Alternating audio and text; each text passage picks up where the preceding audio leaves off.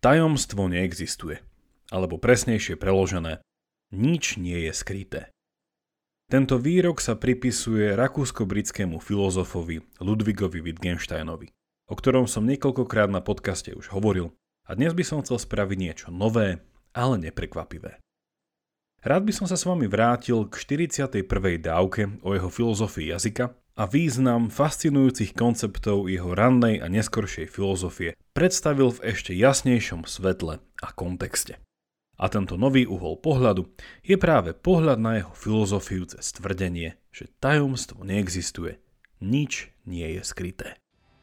Počúvate pravidelnú dávku, vzdelávací podcast pre zvedochtivých, ktorý vám v spolupráci so SME prinášame dvakrát týždenne. Ja som Jakub Betilský a v mojich dávkach sa pozerám na svet očami filozofie. Ak našu prácu hodnotíte pozitívne, podporte nás cez Patreon alebo priamo na náš účet a všetko info na pravidelnadavka.sk. Veľká vďaka, vážime si to.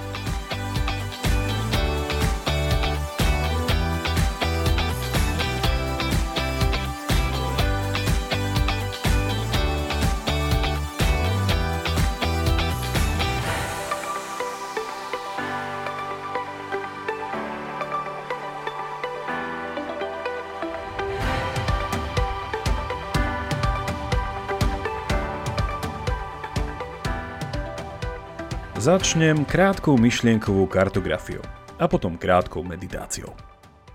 Odkiaľ pochádza, teda v akom z Wittgensteinových diel sa dočítame o myšlienke, že tajomstvo neexistuje? Ak ma môj vlastný výskum neklame, táto myšlienka je mu iba pripisovaná vzhľadom na jeho východiska a na mape jeho filozofie by ste ju hľadali zbytočne.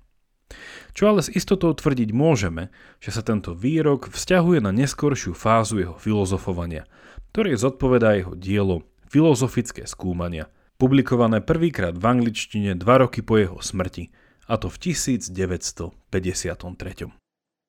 V tomto bode sa musím v rýchlosti ospravedlniť, pretože v 41.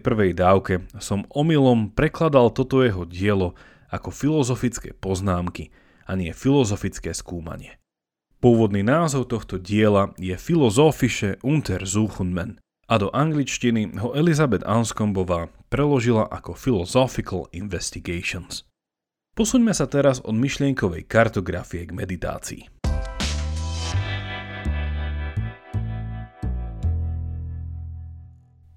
Zatvorte teraz na chvíľu oči, sústrete sa na svoj dých, ale hlavne si predstavte niečo, čo by ste nazvali tajomstvom vašim tajomstvom, tajomstvom o vás. Niečo, o čom viete len vy a možno niekto iný a možno ste o tom ešte nikomu nepovedali. Máte? Ak áno, asi budete súhlasiť s tým, keď poviem, že toto vaše tajomstvo existuje. Ide o reálnu vec, skúsenosť, spomienku a možno i niečo s prítomným reálnym dopadom na váš život. Ak by vám dnes pri ranej káve Wittgenstein povedal, že tajomstvo neexistuje, mali by ste svoj vlastný, súkromný a pred verejnosťou skrytý zdroj informácií a poznania, ktorým by ste mu vedeli nástojčivo oponovať. Čo ale myslí pod tajomstvom Wittgenstein a čo tento jeho tajomný výrok znamená v kontexte 41. dávky, ktorú, ak ste ešte nepočuli, určite tak prosím spravte skôr, ako budete pokračovať v tejto. Tajomstvo v kontexte Wittgensteinovej filozofie nie je chápané ako niečo, čo sa vám stalo a nechcete, aby to niekto vedel. Tajomstvo je naopak vnímané ako to, čo je v princípe nepoznateľné a tým pádom nekomunikovateľné. Tajomstvo je to, čo je skryté v mojej mysli, keďže len ona rozumie mojim myšlienkam aj keby som moje tajomstvo niekomu druhému povedal, nepochopil by ma. Ak by sme o tomto Wittgensteinovom tajomstve rozmýšľali vzťahovo, ako už bolo naznačené, nejde o to, že ho inému nechcem povedať.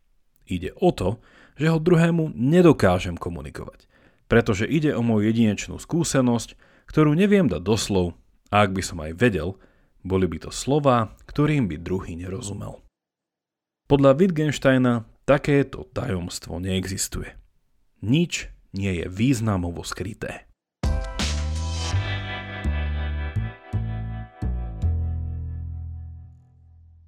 Skôr ako tento výrok ešte viac rozpitváme, prinesiem naspäť späť do našej pozornosti pár základných pozorovaní zo 41.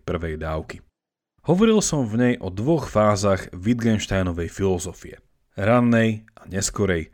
A toto rozlíšenie sa pozerá na to, ako chápal, odkiaľ vychádza zmysluplnosť nášho jazyka. V ranej fáze sa hlásil k teórii starej ako Augustín z Hippo či Aristoteles – a ide o pohľad na význam slov chápaný ako obrazy či abstrakcie. Ak poviem pes, v mysli si predstavím obrázok psa.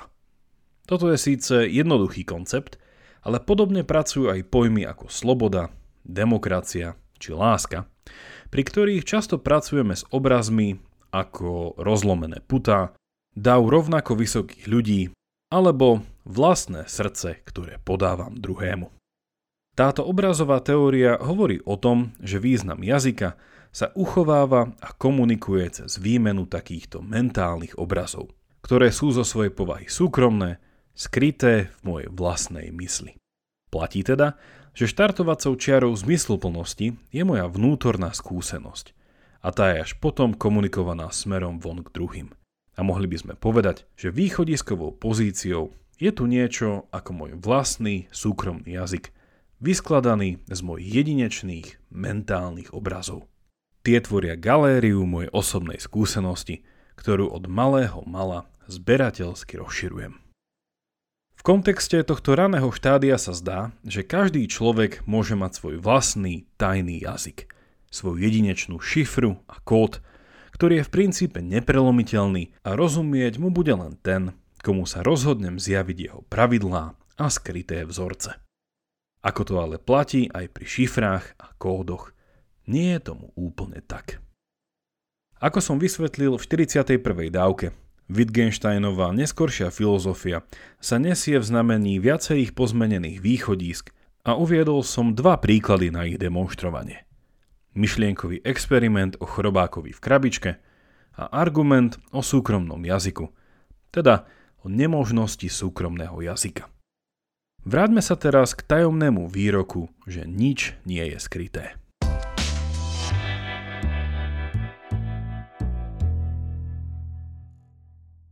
Čo podľa Wittgensteina neexistuje, je existencia už spomínaných súkromných mentálnych obrazov, ktoré sú zdrojom zmysluplnosti našej komunikácie a významu nášho zdieľaného jazyka.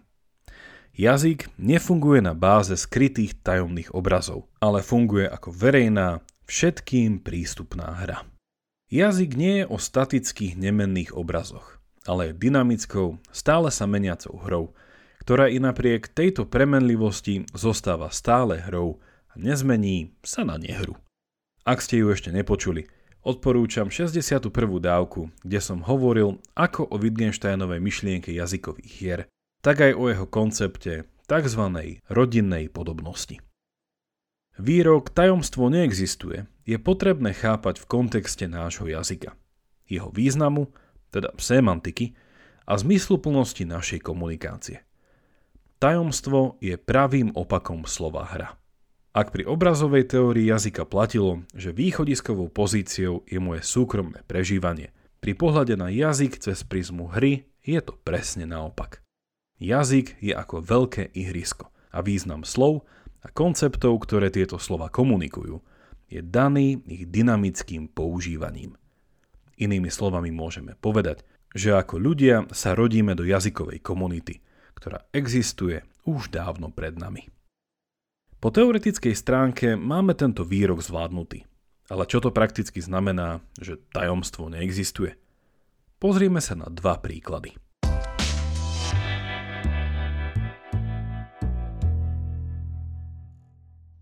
Prvým príkladom je naše úmyselné konanie. Ako by ste odpovedali na túto otázku? Kto je schopný vybrať či určiť správny opis toho, s akým a pre aký úmysel konám? Ak sa vás pýtam, prečo ste niečo spravili, aký bol váš úmysel, zdá sa, že ste to práve vy, kto je v istej privilegovanej pozícii, správne pomenovať a vysvetliť dôvody, pre ktoré ste konali. Napríklad, Prečo chodíte hore-dole po miestnosti? Vaša odpoveď? Bolí ma chrbát. Dlho som sedel pri práci. Úmysel vášho chodenia hore-dole po miestnosti je teda uvoľnenie tela a utíšenie bolesti chrbta. Prečo takto konáte? Pretože vás bolí chrbát. Váš úmysel je teda jasný. Tu ale opäť prichádza Wittgenstein a s vážnou tvárou sa vás pýta. Je váš úmysel ale taký jasný? Viete s istotou, že tak konáte z tohto dôvodu? Ako to viete? Ako chápete slová, ktoré pritom používate? Ste to práve vy, kto im dáva zmysel a význam, ktorý vo svojej dobrote vyjavujete druhému, alebo sú aj významy vašich slov len zdieľaným významom, ktorý chápeme my všetci? A ešte by dodal, čo ak nekráčate hore-dole po miestnosti preto, že vás bolí chrbát, berúc do úvahy, že vás aj reálne bolí, ale okrem tejto bolesti je tu ešte iný faktor, teda iný, možný a ten skutočný úmysel vášho konania. Viem, že máte zajtra pracovný pohovor.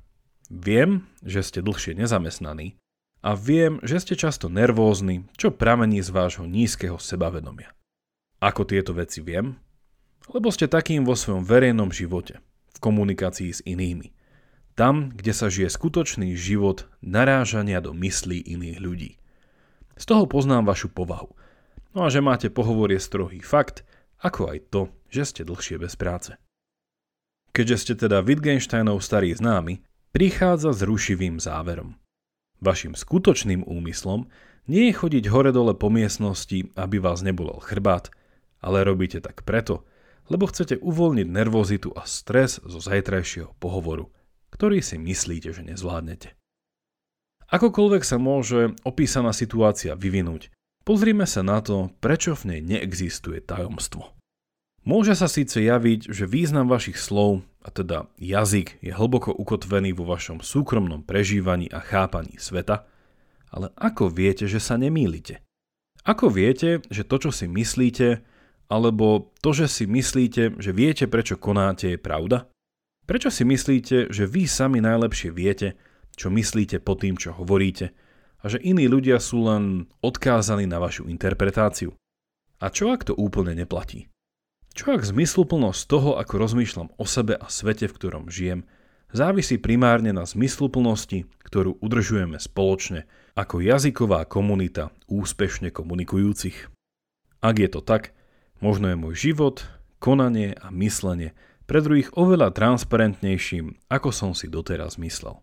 Právo na súkromie, je predsa len nedávnym koncepčným vynálezom. Pozrime sa na záver na druhý praktický príklad neexistencie tajomstva, ktorý je v mnohom podobný prvému.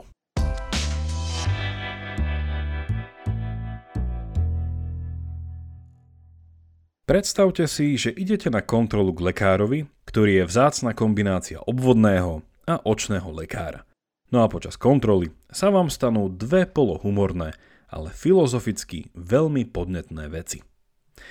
Najprv ste mali klasickú kontrolu zraku a čítali ste na diálku písmenka a čísla, ale zrazu pred vás lekár zavesil plagát, na ktorom boli geometrické tvary rôznych farieb.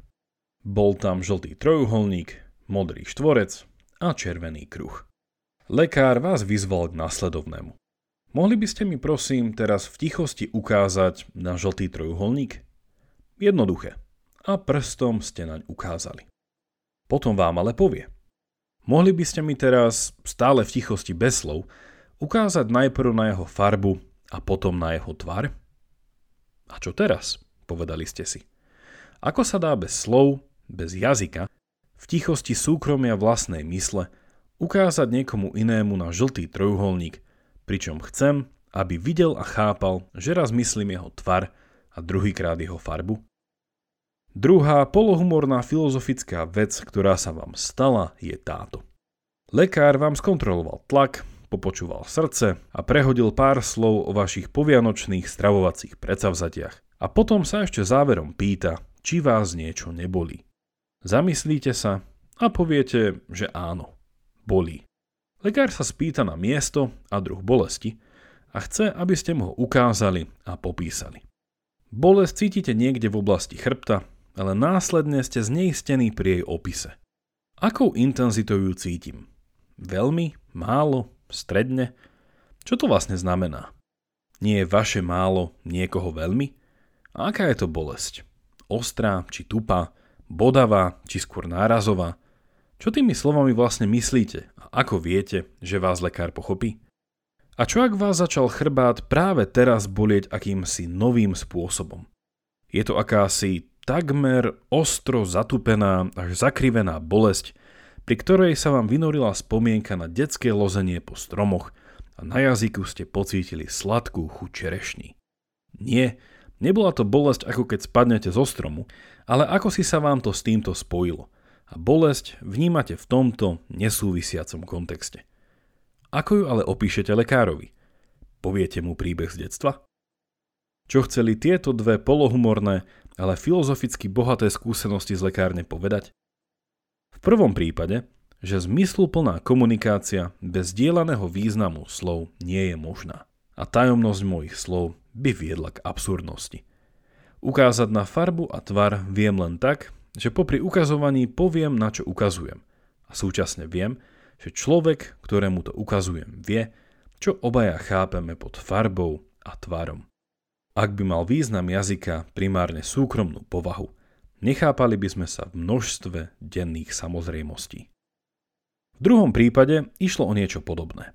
Povedať niekomu o mojej subjektívnej skúsenosti bolesti je možné len do tej miery, do akej obaja zdieľame jazykovú hru, ktorá sa volá rôzne druhy bolesti ľudského tela. To, že lekár chápe opis mojej bolesti, je len dôsledkom toho, že slová, ktoré používam, sú súčasťou našej zdieľanej jazykovej praxe. Na úplný záver chcem už len zopakovať, že výrok tajomstvo neexistuje nie je ani ezoterický, ani narúšajúci súkromie jednotlivca. Hovorí o tom, že jazyk a jeho zmysluplnosť je nevyhnutne verejnou vecou, teda verejnou hrou, v ktorej v princípe nie je nič skryté. Samozrejme, Wittgenstein nehovorí, že skutočné významy našich myšlienok a skutkov vysia pohodlne na strome a stačí sa za nimi natiahnuť. Čo hovorí, je, že ako ľudia vieme nevyhnutne pochopiť, čo navzájom myslíme a prečo, no a povedať, to by si pochopil iba keby si bol v mojej koži, je nepravdivé.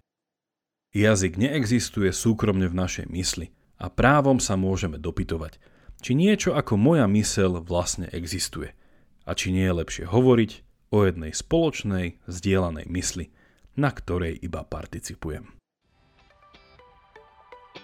Toľko na dnes a vďaka za počúvanie. Ak máte ohľadom dnešnej dávky nejaký koment alebo otázku, napíšte mi buď cez našu facebookovú stránku alebo e-mailom na jakub zavináč pravidelná dávka.sk. Obsah nášho podcastu je a bude prístupný všetkým zadarmo. Ak sa vám dnešná dávka páčila, budeme veľmi vďační, ak sa zamyslíte nad výškou podpory, ktorá vám vôbec neuškodí a naopak nám veľmi pomôže. Všetko info o tom, ako nás podporiť na pravidelnadavka.sk Teším sa na vás na budúce, buďte zvedochtiví a nech vám to myslí.